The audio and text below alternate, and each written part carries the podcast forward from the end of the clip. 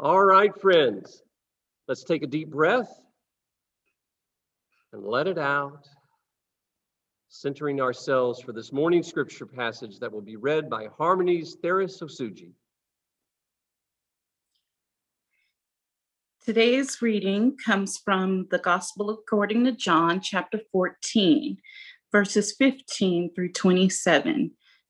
This translation is from the Common English Bible. If you love me, you will keep my commandments. I will ask the Father, and he will send another companion who will be with you forever. This companion is the Spirit of truth, whom the world can't receive because it neither sees him nor recognizes him. You know him because he lives with you and will be with you. I won't leave you as orphans. I will come to you. Soon the world will no longer see me, but you will see me. Because I live, you will live too. On that day, you will know that I am in my Father, you are in me, and I am in you. Whoever has my commandments and keeps them loves me. Whoever loves me will be loved by my Father, and I will love them and reveal myself to them. Judas, not Judas Iscariot, asked, Lord, why are you about to reveal yourself to us and not to the world? Jesus answered, Whoever loves me will keep my word. My Father will love them, and we will come to them and make our home with them. Whoever doesn't love me doesn't keep my words. The word that you hear isn't mine. It is the word of the Father who sent me. I've spoken these things to you while I'm with you.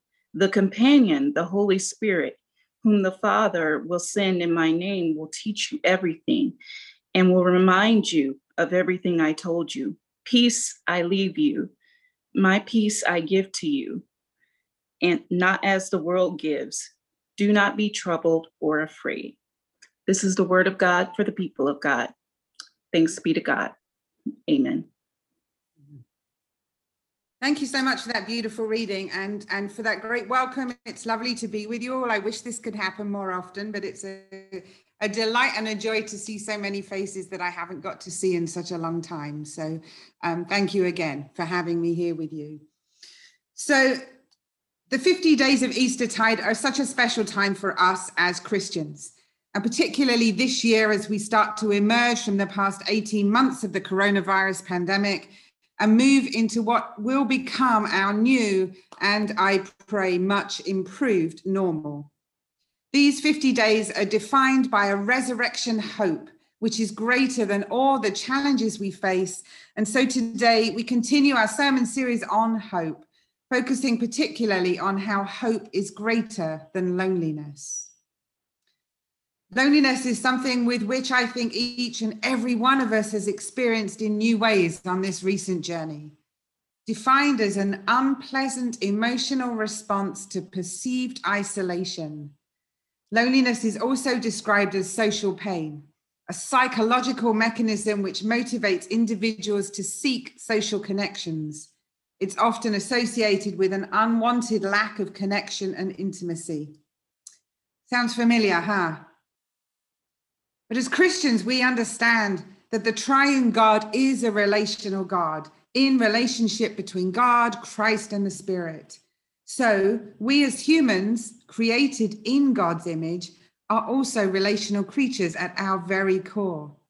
When our need for relationship goes unfulfilled, we feel it deeply. These feelings of loneliness are like a warning light on your car dashboard to your brain, intended to get your attention to fix something that's not working as it should be. The feeling of loneliness is designed to motivate you to take action, to make sure that all of your relational needs are met. The pain and uncertainty, isolation and insecurity are all feelings and emotions which we have experienced since March of 2020. And we continue to do so, even as we begin this slow journey to whatever this new normal may be. And I think this short video perfectly illustrates the many ways we have all felt this isolation and loneliness.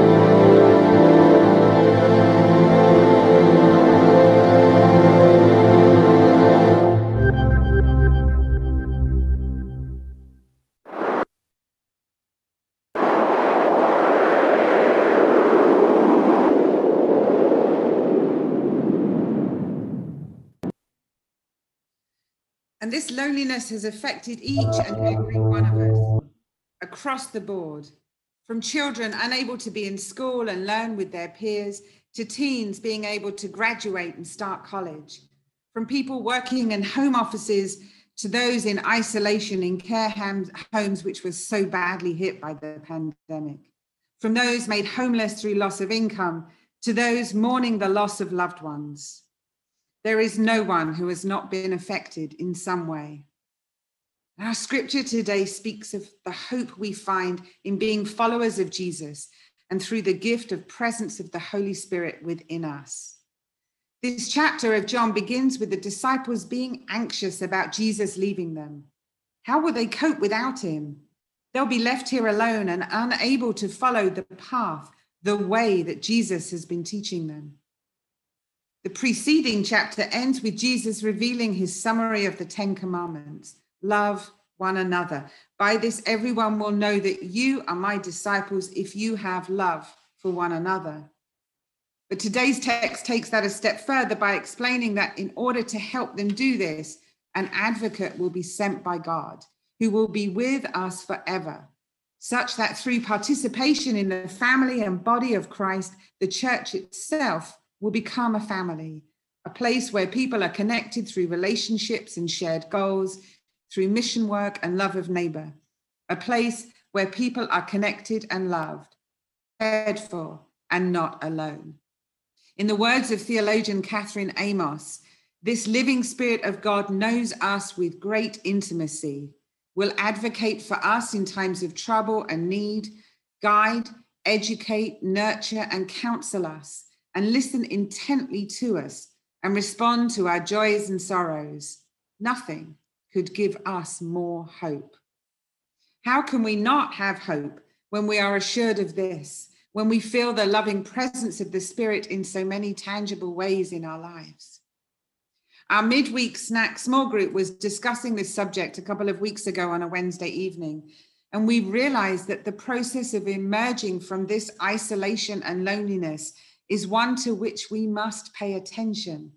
We are full of anxiety and fear about being with people again, at the same time as we yearn so badly for that human touch and interaction. When we see people every week, we keep up to date with their news and their lives and can check in and remember what is going on with them on a week-by-week basis. But we haven't been doing that for 15 months. We are going to have to navigate these new beginnings with love, grace, and patience, giving each other time to listen to our stories, being patient, being gentle, and being kind. Those relationships will all need love, care, and attention. And this applies also, of course, to our relationship with God. We need to develop and grow our relationship with God through prayer, spiritual practices, and holy conferencing with others in order to maintain our connection and strengthen it, so it becomes the first thing we rely on and the source of hope in all the situations we face. The pandemic didn't suddenly create loneliness. It was there in so many ways, shapes, and forms prior to the world going into quarantine and stay-at-home orders. And that's important enough to repeat. The pandemic did not create loneliness. It was already there in so many shapes and forms.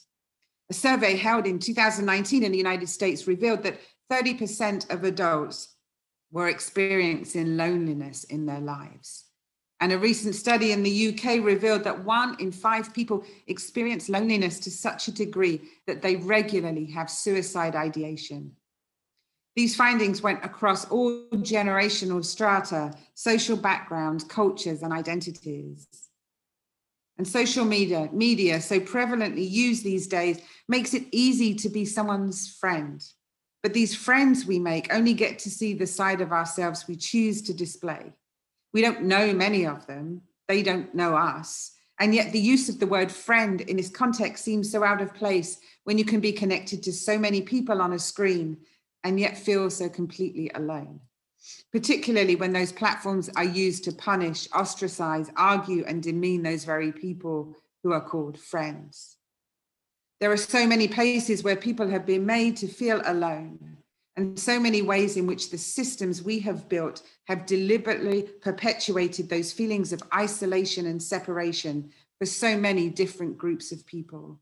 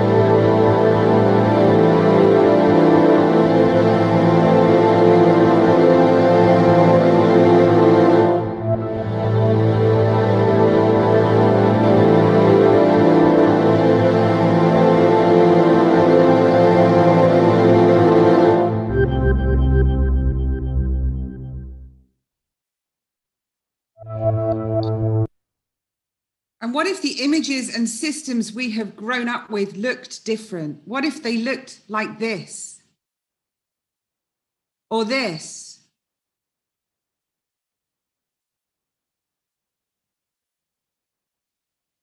Or this? These images, more than any other I have seen, produce a stark and striking view of the reality of our world. And how do we respond to this? What are we called to do as we walk in the steps of acting in justice, loving mercy, and walking humbly with God? John's description of the Spirit is such a relational one. Orphans will be adopted. Those who are disconnected become related and intertwined. The estranged are transformed into the beloved. Those on the margins are included in the whole. This is the work we are called to do in our part of the body of Christ, because hope is greater than loneliness, because we have the gift of the Spirit, because Jesus dwells in us and us in him, so we are never alone. We are empowered and called to be the hope for all those who are lost and alone. Those very words, you will know that I am in my Creator, you are in me and I am in you, are the hope on which we rely, and with the promise of the Spirit, the advocator and comforter, who assures that they will be with us forever, abiding in us and with us in such a way that we are never alone. This in turn then means that a community of people which loves and follows Jesus is able to support, exhort, and empower individuals and groups, so becoming the tangible expression of the advocate, and defining what that community is and how it works in the world to combat the loneliness and isolation caused by the systems we have created. This is not easy work. We are required to work not just on projects of compassion for the homeless, the naked, and the stranger, but on justice too. Justice work which calls for change in the systems which we have been created and continue to perpetuate the crimes against so many and the loneliness experienced by over a third of this country's population alone. Being the hope means having the courage to speak out against injustices, to write to elected officials, to exercise your right to vote, and many, many other things. But it also means getting to really know the people against who the injustices are meted out. Who are they? What is their story? What are their hopes and dreams? What do they want you to do to help them? Building relationships with those who are different to us, learning to understand them, their needs, their stories, their souls. This is the way forward, and our call as followers of Jesus, loved and advocated for by the Spirit. We are not alone, and nor are they. Let's show them how and why. Amen. The Lord is my shepherd. He goes before me, defender behind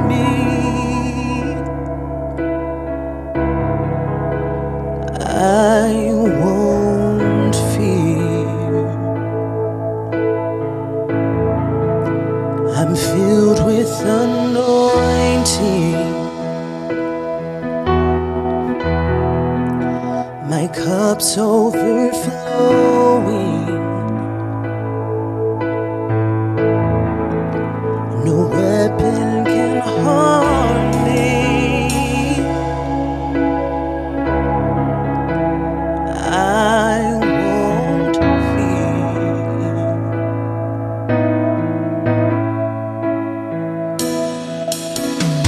Hallelujah, I am not alone. And He's my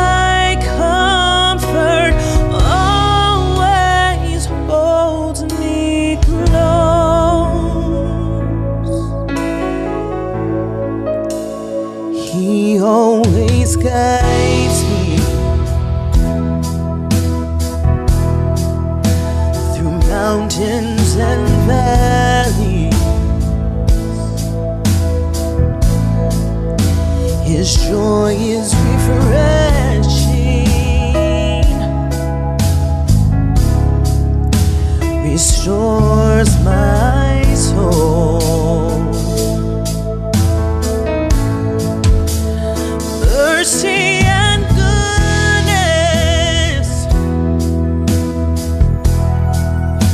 yes, give me